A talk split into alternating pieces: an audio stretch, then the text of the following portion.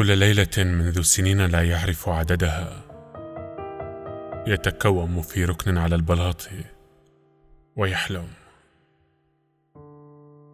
زملاؤه في الزنزانة يعاملونه بعنف لأن ابتسامته المتقطعة تبرق في الظلمة وتقلق نومهم.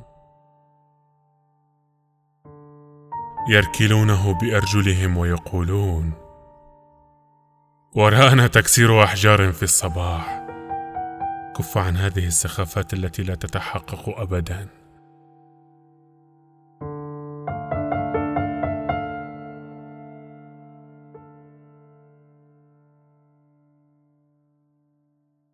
إنه لا يحلم أحلاما كبيرة.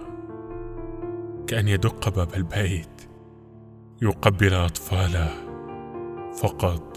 يريد أن يشم دفقة هواء. لم تدمها أسلاك السور لحظة عبورها إليه. أن يلمس هذه الشجرة التي يتعلق في حديد النافذة بيديه النحيلتين ليراها.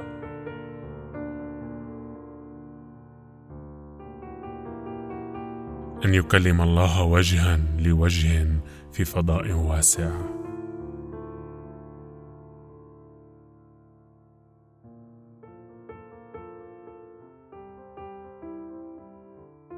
سأخنقها وأريح نفسي. أنا أتعب في تربيتها ثم تطير وحدها وتنساني. يقول هذه الكلمات من يأسه. لكن ما أن يجيء الليل حتى يحلم مرة ثانية.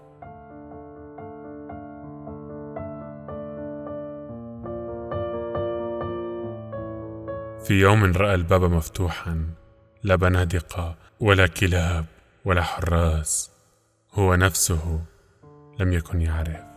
أكان ذلك حقيقة أم في حلم؟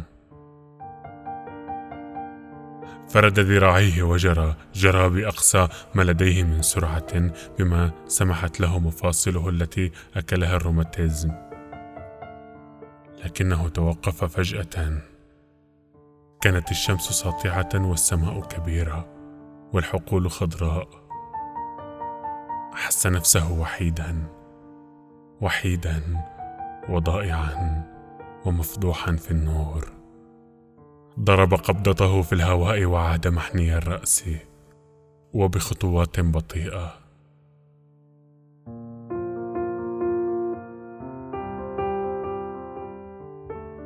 هناك عند الباب زملاؤه كانوا ينتظرونه لم يسخروا منه.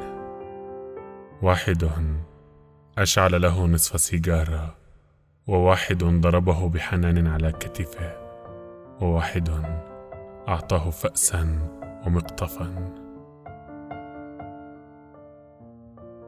حتى سجناء الزنازن الأخرى تظاهروا بأنهم لا يرونه لئلا يشعر بالحرج. على الجبل فوق لم يكن يراهم في الغبار. لكنه اكتشف لأول مرة أنهم يحضنونه بقوة بالسلسلة التي في أرجلهم. اكتشف أنه بدقات فأسه عازف إيقاع يجعل غناءهم أكثر عذوبة. في المساء حملوا الفؤوس على الأكتاف ومشوا كأي عمال عائدين للبيت من العمل. كل عدة خطوات يحكي أحدهم نكتة وينفجرون ضاحكين.